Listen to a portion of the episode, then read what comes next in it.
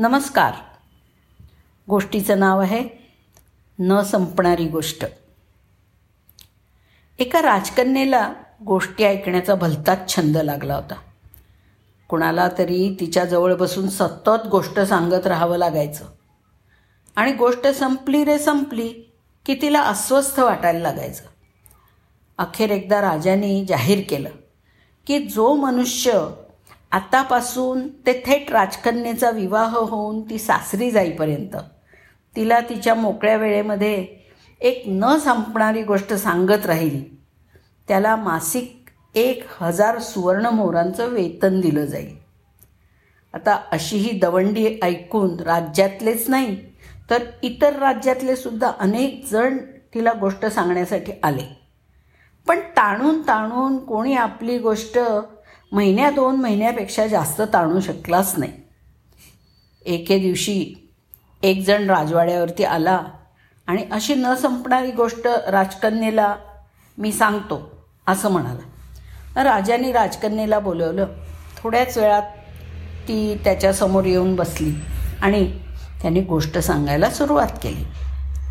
एक होतं भातगाव नावाचं गाव. त्या गावामध्ये आठ मैल लांबीचे चार मैल रुंदीचे आणि दोन मैल उंचीचे.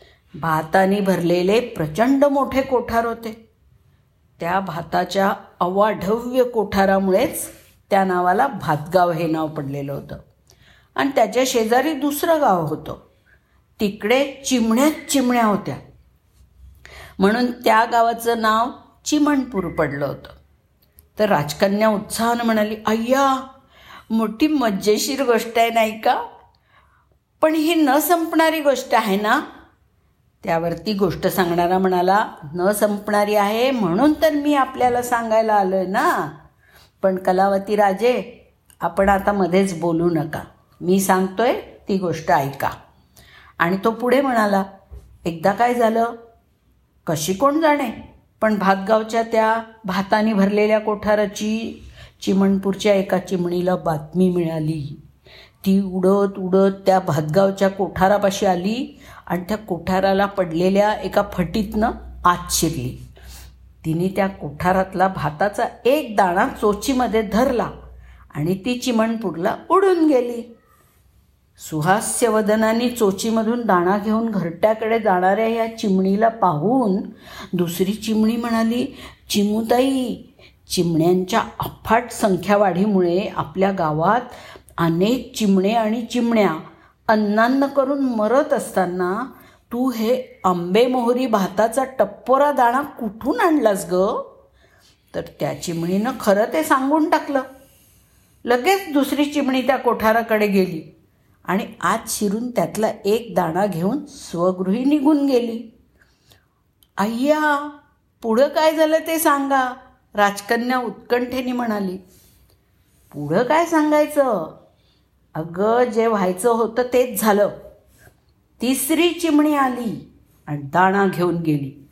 चौथी चिमणी आली दाणा घेऊन गेली. पाचवी चिमणी आली दाणा घेऊन गेली. अकरावी आली बारावी आली पंधरावी आली सत्तरावी आली पाचशेवी आली. सहनशीलतेचा अंत होऊन राजकन्या म्हणाली हो किती चराट लावता हो.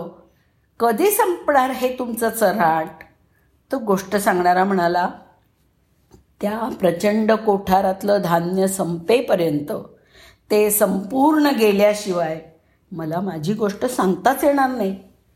राजकन्या म्हणाली मग त्या कोठारातलं धान्य संपवायला तुम्ही दहा वर्ष घ्याल. तर गोष्ट सांगणारा म्हणाला कलावती राजे तुमचं लग्न होऊन तुम्ही सासरी जाईपर्यंत त्या कोठारातलं धान्य संपून जाण्याची शक्यता मुळीच नाही आहे यावरती राजकन्या राजाकडे गेली आणि म्हणाली मला आजची गोष्ट ऐकता ऐकत असताना एकंदरीत गोष्ट या गोष्टीचा एवढा वीट आला आहे की यापुढे मला कोणीही गोष्ट सांगू नये आणि मी ती ऐकू नये असं मला वाटायला लागले ती ऐकत असलेल्या गोष्टीचं स्वरूप राजाने तिच्याकडून समजून घेतलं.